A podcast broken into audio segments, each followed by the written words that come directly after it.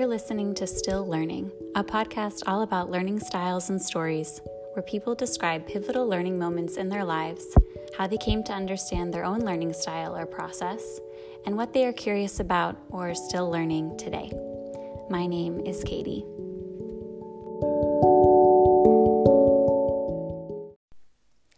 In this episode, I spoke with Chelsea Johnson, a sociologist and user experience researcher. Chelsea is also one of the authors of the amazing book IntersectionAllies, which aims to explain intersectionality and the many overlapping aspects of identity to children, but is also really a book about identity for everyone. Chelsea shares about her learning experiences growing up and through graduate school, and how she's discovered and embraced different parts of her identity through those experiences. At one point, she mentions how thinking collaboratively and building ideas together is one of her favorite ways of connecting. She describes a garden where one person plants one seed here and another somewhere else, and flowers begin to bloom. And talking with Chelsea felt like that for me a place of potential for learning and growing and asking questions about both who we are individually and in community.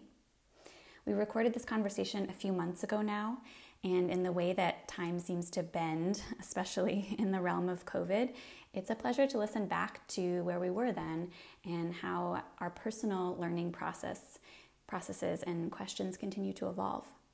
So here's my conversation with Chelsea Johnson. I grew up outside Chicago, about 30 minutes outside of the city, in a town called Lisle, um, and went to, they had really, really incredible public schools, which is why my parents um, moved us there.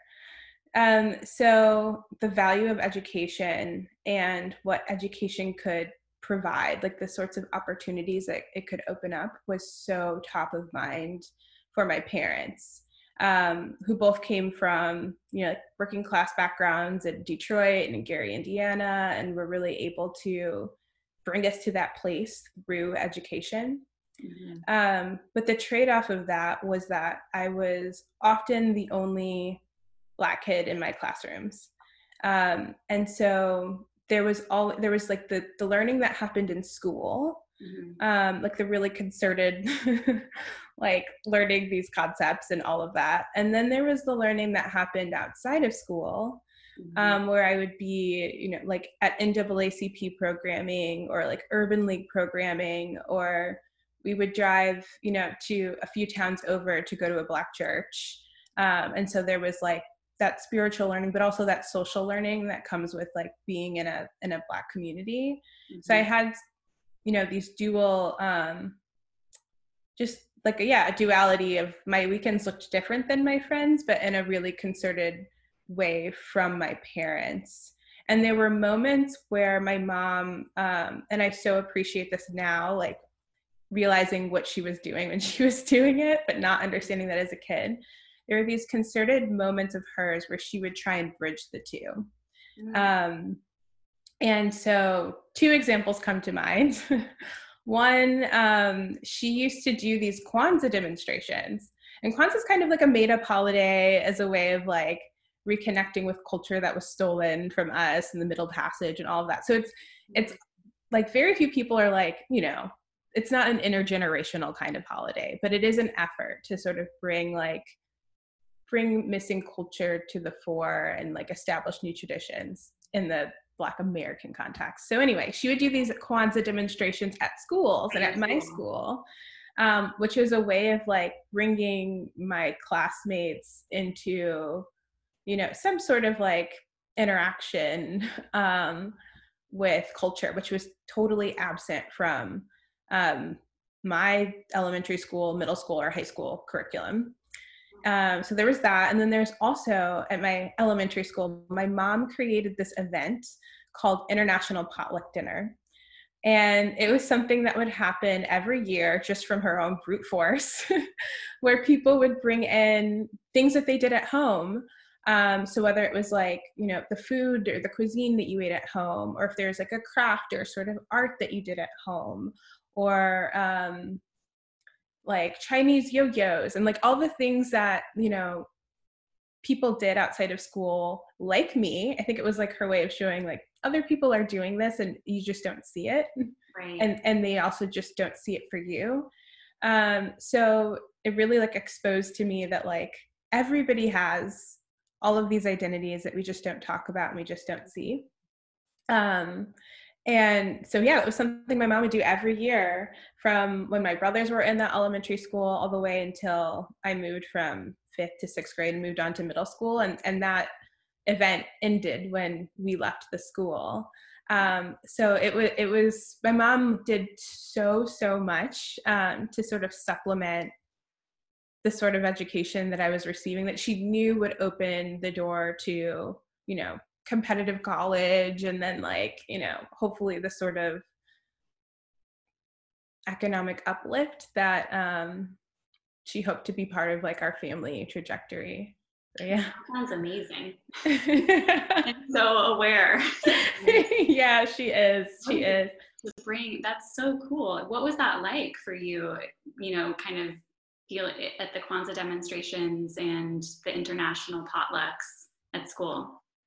Um i thought it was super fun. Like it was like i mean really just like a bridge between my classmates and i um new things to talk about. And i wouldn't say that like i, th- I think it was probably more impactful to people personally than to the school culture. Um, but it did open my eyes to realizing that like you know yes i am probably the most visibly different person in this space um, but there are differences that you don't see. And so making those visible sort of helped me i think cope with um, being really hyper visible in other ways. Mm, yeah. That's so interesting. That's really cool yeah we had some have something called international day at the school. It's just always interesting to me how like what the efforts of either the curriculum or the families how they come together to create these spaces at school in ways that sometimes feel really inclusive and celebratory and then sometimes can also go off the rails in other directions but yeah i'm sure. another topic we can have a whole conversation about my experiences with international day but um, so yeah and then i'd love to know kind of as a student like how do you how would you describe yourself as a learner within in school because i know you've gone on since elementary school and this those um, earlier years to have a career with academics as a large part of it and to pursue mm-hmm. PhD and um, really study sociology and now user research in such what sounds like such a cool and meaningful way. So, um, what how would you describe yourself as a learner?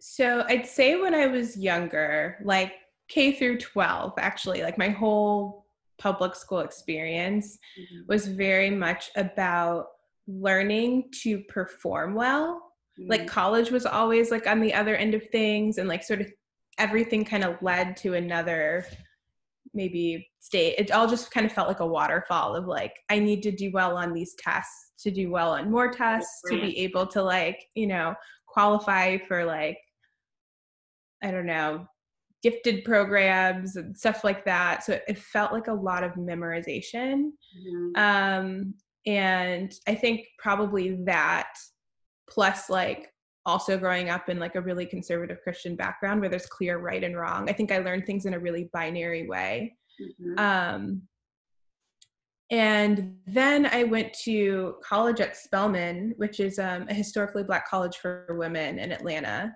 So up until then I'd never had a teacher who wasn't white. Um, my whole childhood experience. So Spelman was like one being able to learn in a classroom like from people who looked like me which was like a totally new experience for me but also um, spelman was about teaching us that everything that we learned that was treated as neutral was actually not neutral mm. and that facts are created by people yeah. and their perspectives or who's telling that story and like connecting learning and knowledge to politics to history um, and telling history from a different perspective. So I sort of that was when I learned to to be a critical thinker. Mm-hmm. That's something I wish I learned a lot earlier. Um, but I also know that I wouldn't have gotten there, like just because the way that our systems are set up, like how I don't know. I'm hoping that like education is different now, I guess, and that like those two things um, can be part of the process earlier. Yeah, I'm hopeful. Yeah, I'm hopeful. I, I, I, don't know how we, yeah, like we're in it and we at least have the first step engaged, which is like more awareness. Yeah. And I remember, yeah, realizing like, whoa, history is not, this is not fact. Like, this is all shaped in the perspective, and there's so much left out. And yeah, in particular, social studies and the way that has, uh, yeah, so much to say there. I would love to learn how it's changing. I actually, so I, social studies was my least favorite subject and now i'm a sociologist so that's like crazy for me to look back on but mm-hmm. what i struggled with so i've always been better with like concepts mm-hmm. um, i also have found out that i learn best through processing mm-hmm. in conversation with other people yes yeah. um, that is something i was just talking to my fiance we were on a long road trip last weekend from seattle and like realized that that's also our love language is just like thinking together um, so I know that about myself now. But as a kid, really struggled with social studies because it was often a lot of like learning dates. Yeah. Um, and memorization. It has no context. It's like, what does that even? We have like some mental timeline that we're plugging that into. Like, it doesn't. There's no foundation for that. There's, there's. So I, I remember so little from social studies, but I tried so hard to memorize things. Yeah. Um, and that was always a huge struggle for me. I liked it the least. Um, and then when I got to college and I realized that like there's a perspective there, like sociology as a discipline is about theorizing, trying to understand why people are doing what they're doing, um, like why how societies function the sort of patterns behind systems the that type of thinking i find really really fun mm-hmm. um, and fascinating and then once you go to grad school uh, you are creating that knowledge. Like that's what you're there to do. You're researching and then you're making sense of the information that's coming into you and then you're theorizing of like how these things come to be or come together or how that might impact the future. So all of that like conceptual abstract thinking i love so so much. And i realized that that's what you know when things trickle down to what a third grade textbook looks like all of that like perspective and theory and like conceptual thinking is like totally gone um to be like here's the thing that you need to know in order to be i don't know I don't even know what like what I don't know what the other side of that goal is, but I know that I for one missed it. You're so right, and it's making me think it's the the effort to distill it down is like is more about thinking like this is what you need to know versus how mm-hmm. to think mm-hmm. and how to engage with something and ask questions. And yeah, I mean, I, like I use like, you know, nerdy hand symbols in my class around like, we're like building on each other's ideas, you know? Yeah, yeah, yeah. That's so like, cool. about discourse, like that is the, that's the goal to not have the answer, but to ask the questions mm-hmm. and to you know re revoice what someone else is saying and then add on to it and build knowledge together. When what sociology is like what's different between like social studies and sociology mm-hmm. is connecting history to biography. Um, and one thing i really wish i learned as a kid like as i was reading these facts um, was like where do i fit into that like where does my family fit into these facts mm-hmm. or into this story and then how does that like bring me to where i am today um, and that's what sociology does, or the soci- sociological perspective. C. Wright Mills, who's like a like a grandfather of sociology, he calls it the sociological imagination, connecting history to biography. Um, and so it's been really really fun um, with my children's book uh, which is like I want to ask you about that. yeah, yeah. It's like a it's like a practice of like doing social theory with kids. Um and it's been really interesting so to see at least in like the bounds of that project um the really beautiful conversations that happen.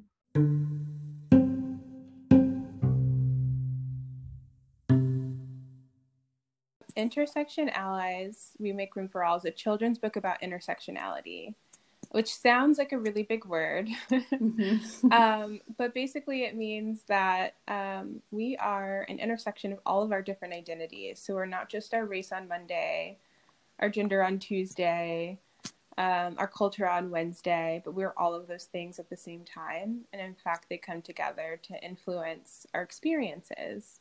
Um, and so, that is something that I didn't learn in K through 12 education. Part of my college experience um, at Spelman. Um, and so th- it, it, became like a really central part of my research. Um, my research in grad school, which was about beauty politics and race, and so how like what's considered beautiful or professional or appropriate um, is both about race and about gender and about class and responds to the social systems in our world um, and who has what and um, histories of colonization and slavery. And so it was a, a project of interviewing women across the African diaspora who live in formerly colonized contexts the US, South Africa, Brazil, um, and how they experience their bodies. Mm. So intersectionality was hugely important to me. It's sort of this like um, this academic mm-hmm. level, um, but and and so is I so the book is is co-written with two of my best friends. Um, who also went to grad school with me, Latoya Council and Carolyn Choi, and they were also using intersectionality to talk about really different things. Mm. So Carolyn was talking about educational migration, um, and gender and race. And as people move from like one um, cultural and geographical context to another, how their identities play a part in how those journeys take place. And then Latoya was doing a, uh, she's writing a dissertation on um, Black middle class families and caregiving. Mm. Um, sort of like the negotiations between like household labor and like financial income and all of that stuff. Wow. Um, so and thinking about like learning together, like my conversations with them about their projects and my projects and our experiences just as people um, are some of the most like fruitful conversations and also like how we love together. Mm-hmm. Um, so anyway, to rewind, the book sort of came to be. Um, we were this was 2017 so right after you know another divisive election and like a really heated political moment. Um, me too was at its height. Black lives matter it was, a couple years into that and um, you know not letting up. And so we were marching at the women's mm. march um, in la where we all went to school at the university of southern california.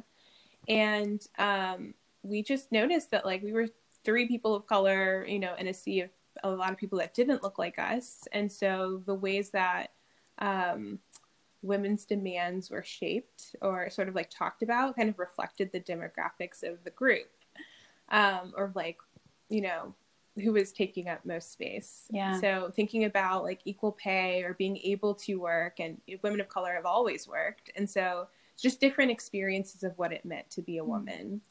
Um, and so we were thinking, you know, how beautiful and helpful would it be to bridge this sort of academic concept um, into our activist spaces, but also um, into just like regular conversations with people who are like just trying to grapple with all of these different things coming mm-hmm. at us all at one time.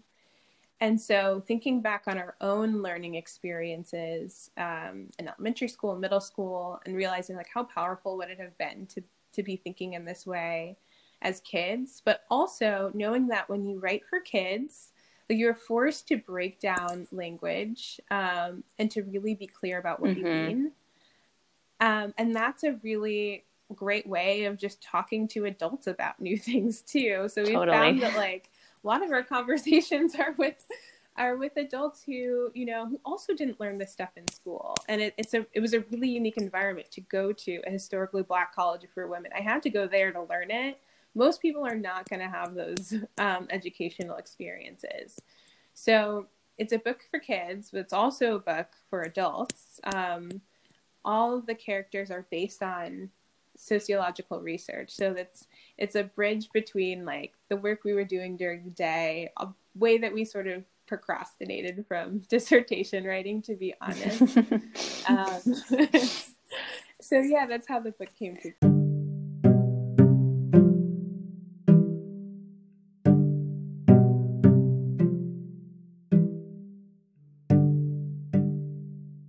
I really agree and echo what you're saying about having to, or the the task and the opportunity really of figuring out what your message is by writing it with the you know four children as the audience. But it's like it's like when i learn about i mean it reminds me of you know when i learn about strategies for helping different types of learners and kids who have mm-hmm. different learning abilities. I took a course this summer about teaching kids with dyslexia. And it's like all the strategies that best support someone who's dyslexic support all readers you know and it's yeah. like oh yeah. right these practices they they are a wonderful entryway into learning together for everyone and empathy building and communication so yeah um, yeah that's so true like i think when you when you focus on accessibility yeah then you know you you also actually so our mutual friend david hanson like he is he's like a huge accessibility advocate for our day yeah. job and user experience research. And that's something he points out all of the time. Um, like when you when you are designing for someone who who like may not be able to to, to do things in in the normative way you are also designing for people who might be in that situation temporarily um, we're also like giving a lot more thought and consideration to how people actually like navigate through tasks and problems. Um, I think it definitely translates to um, like the way that we teach too, like the way that we pass knowledge along. Mm-hmm. And so, what has the experience been like? I mean, since the book came out last year, I think.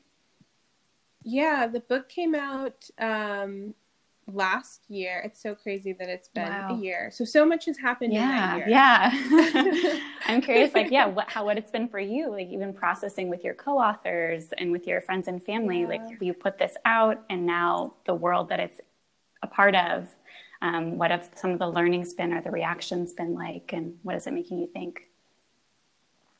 Yeah, so um so it's interesting. When we put the book out, we expected it to be attractive to a really niche audience of people who were interested in feminism or who were interested in culture.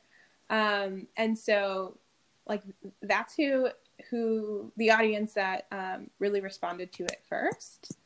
Um, people who were looking mm-hmm. for it. Um, and so we we had a really interesting time on the book tour. So we'd be in like feminist bookstores, but also like teachers who were really seeking to to like introduce these concepts to their kids. Um, also, some like um, companies who were thinking about diversity and inclusion. Mm. Um, some like Waldorf, Waldorf conferences with teachers that are like actively thinking about these sorts of things and having conversations around that. So the, the book was really, really well received, but also with kids. Mm-hmm. Um, who I think for the first time, oh, in the same way that like International Potluck Dinner sort of did that yeah. for me, it was like, here's an entryway into talking about what my life looks like outside of the context of this classroom. Um, and so we'd have kids, you know, who talked about like, yeah, I translate for my parents. Um, and like, I'll have to go to the doctor and I'm learning so much more about my mom's health and her mm. body than like, you know, people expect another like a uh, an eight year old to know because you're doing this work of of translating um, and being a bridge for your family. Yeah. And so those those experiences that kids have every single day, they're fi- finally able to talk to um, and really relate with their their friends in a new way. So that was really beautiful.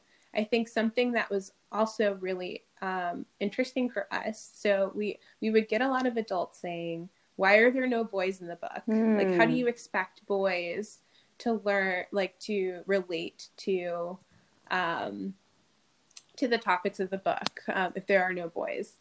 And so that's so interesting. so we received that. Yeah. So like we we had like a very you know. Um, for us it was really purposeful because oftentimes we read books that didn't have characters that looked right. like us and we still learned yeah, yeah. right so we were like you know it'll be helpful for boys to see um, protagonists that are not boys because not all of the characters are girls they're just not all mm-hmm. boys um, and so like we had sort of that orientation to it what we found with kids though is that no kids brought that up and in fact, because the book is about how we are not just our gender, but we are also all of these other things our immigration histories, our uh, cultures, our race, um, that like boys were able to relate across difference. Mm. And like mm. that was the most powerful um, part of that. And it is actually the lesson of intersectionality. So that was the, the most like affirming part, I think, of the book tour. Wow, that's us. fascinating. Yeah, yeah, that's such a good point. And I mean, I I teach all girls, and in my classroom, I, I mean, that's I didn't even think about that, but it, it comes up so much. I mean, I was trying to think back to when we read it, and I, I, think I shared with you, my students were just like obsessed with it. It's also just such a beautiful book. So they loved just, you know, looking at it and being kind of immersed in all the illustrations and the colors. Um, but I, I've also really found that. I mean, I had a lot of reservations about teaching only girls and like what single sex education means. And this also is a part mm-hmm. of a mm-hmm. bigger conversation. But more and more, what yeah. I found was they're just kids. and mm-hmm. these these binary these differences they really aren't meaningful and in fact like exposing all the spectrum and the way of thinking about gender as a fluid idea and it, it it's just it, it's like you can feel kids just kind of ah, oh, right yeah okay you know they have freedom yeah. to take up space and to your point in the book like we're making space for all and and really encouraging that um, as an important part of how to be a friend and an ally to each other at this age is i think so powerful it is. And and I have to say, so I like I'm a product of a women's college, mm. so I hmm. didn't have that experience younger in my life. But and I and I had reservations going to a women's college. I'm like, what is that going to be like? Especially because I, I never had that experience.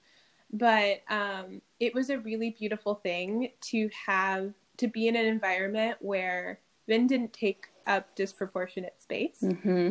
Um, and I realized the difference um, really, really quickly. So I, I learned, I gained a lot of confidence in those four years in my ideas. And then when I went on to grad school, um, where, you know, I, I was, um, I think I was the only Black PhD student in the social sciences for my first three years. There hadn't been a Black grad student in the program wow. for a decade wow. um, when I entered and that was a little intimidating also because i went straight from undergrad to a phd program so i was really young too at the time and so i remember being like ugh like am i prepared for this and like you know am i representing all of the people who aren't mm, here yeah um, but because i had that that women's college and hbcu experience where i was practiced at um, interjecting my point of view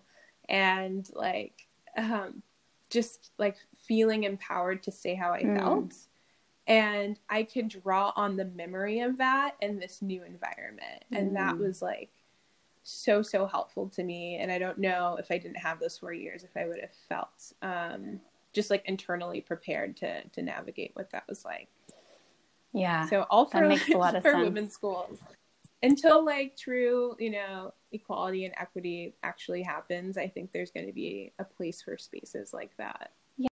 If you were to write another book, either for children yeah. or not, like where is there anything that's really piquing your interest and making you excited and passionate um, right now? Yeah.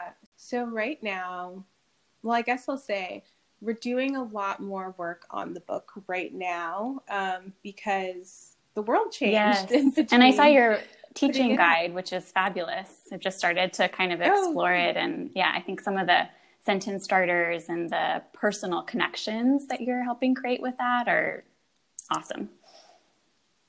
Thank you. Yeah, like we we didn't expect to put that out.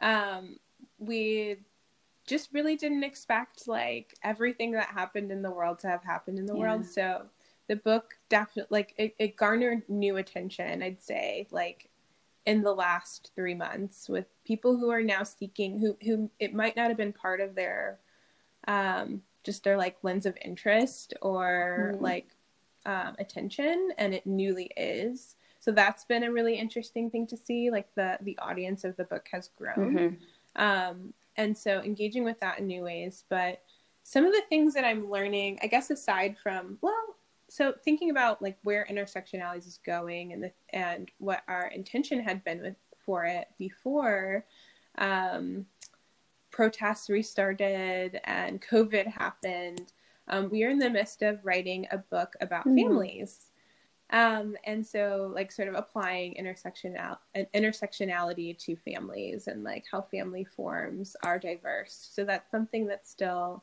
happening for us, and especially because Latoya is a family mm-hmm. scholar. Um, cool. And then we also had planned for a book about bodies, so those are still mm. happening too. Um, but one I thing I'm that. learning a lot about. Uh, yeah, thank you. One thing I'm learning a lot about now. Um, so I fully anticipated to to go into academia and be a professor. And then I took a really unexpected career path into tech and doing user experience research. Um, partly for the same reason I wrote the book. Like I didn't want my work to live in an academic journal that like very few people read unless they're doing work that's so close to mine. And so it was really just out of a drive of, for us to make a bigger mm-hmm. impact. And I sort of uh, that also brought to me me to user experience research. So now the research or the insights or the the findings or frameworks that I'm coming up with get passed on to designers and engineers and product managers who make decisions based on that or with that in mind. Um, and so I work in trust now. Hmm. Uh, so thinking about things like um, being safe online and like harassment, like what that looks like and what like authenticity means and also things like privacy. Um, and so what a fascinating that, time like, what, to be doing that. It's such a fascinating time. I'm learning every single yeah, day. I was thinking that. about that with like um, researcher as a job too. Like that is like your job is to learn in a way. yeah. How cool. yeah. It is so cool. It's so cool. Like um and because it's collaborative. Yeah. So I'm like working with all these partners, and that's like the best way for me to learn is like learning from other people and talking it out, and like, you know, then it like in my mind I just see like flowers blooming of like, you know, this person's watering and this person's got new seeds and all of that. Like that's how I experience mm-hmm. that. So it's really fun for me. Um, so learning a ton about like technology, which I never thought I was interested in. And actually, I have to like, it's an effort for me to think in that way or um, like engage in those terms. It's like a whole new. Mm-hmm. whole new domain for me um, and so i'm learning a ton about that around like privacy law and like what cookies do and like how people actually make decisions around like how we all experience the internet, which right now in a COVID situation is like a huge part of everything we're yeah. doing. And so I had this idea like, what if I wrote a children's book about that? Um, in the same way that like IntersectionAllies is a book for kids, but also for adults, um, and a concept that like can be helpful to everyone. Um, I think adults also most of us, like me included, and this is why the learning curve is so steep for me, don't understand like the decisions we have and sometimes don't have, but could actually advocate for um, around the internet and our privacy. And I was like, hmm, what if I wrote a book that was like the cookies you don't uh, about like how That's so awesome. you know, like how we can be like knowledgeable about like the the technology that we're interacting with and also how we can think about advocating for ourselves or just being informed enough to make decisions in our best interest. So I need to learn a lot more to be able to write that book. so I'm very much in the learning stage, right? But I've also been really curious though, like since you work with kids, and so this is like a bigger proportion of their lives than it is for right. us. Like, like, do you see changes in the way that your students are relating to one another or to you, um, with this being such a d- big part of their, I don't know, developmental path? I know it's such a good question. I mean, I was I've been thinking a lot. I've been reflecting a lot back on my experience of third grade and what I remember too um, in elementary mm-hmm. school. And yeah, I think it's it's also it's hard. It, it's a good question, and it's hard to really know because once we transition to being virtual um, in the spring, mm-hmm. you know, just figuring out the language of how to teach on Zoom and still create community online has I think just it's mediated all of this in this way where, you know, I you know, I used to be able to, for instance, when my students would come in the classroom, like they would either like shake my hand or give me a hug or a high five or like do a dance move or mm-hmm. something. Mm-hmm. And just from that interaction, I could just get such a read on like, where are you? What's going on? How are you doing? And mm-hmm. it's so much harder to do that over the computer. So, I mean, and, and my relationship to them is one level, but I think you're asking about how they relate to each other too. Yeah, I think I'm both saddened for them in terms of like sad about the lack of social interaction and also incredibly amazed by how resilient they are. I know that's like yeah. a loaded word to say, like, oh, kids are just resilient, they'll be fine. But I think that it was kind of like when, like in June, when we were talking more about protests and police violence and George Floyd and like really bringing up this stuff in, in the classroom, it was, I was amazed by how much they knew, by how much they wanted to talk mm-hmm. about it, you know, and it's like yeah. by how big their feelings are. It's like, yeah, we need to make space for this every day. That's when the opportunities for real connection really do come up with the kids too. So, yeah. I think it's both and. It's both like, yeah, it sucks. And a lot of them are using words like, I'm really anxious and I, mm. You know, I'm really nervous about coronavirus. And my mom works in healthcare, or my dad, you know, yeah. his store was looted. Like that was something that happened the last week of school. And I was like, whoa. Um, and they're also you know, to be able to like laugh and just have kid moments that weren't really um, where we weren't thinking about the pandemic were also really uplifting and motivating to see like they were just also kind of they're also third graders and yeah. you know like doing like a dance on zoom is still fun yeah so yeah I don't know. I'm still learning well, I'm a lot about that myself. I'm so interested in what you're going to learn.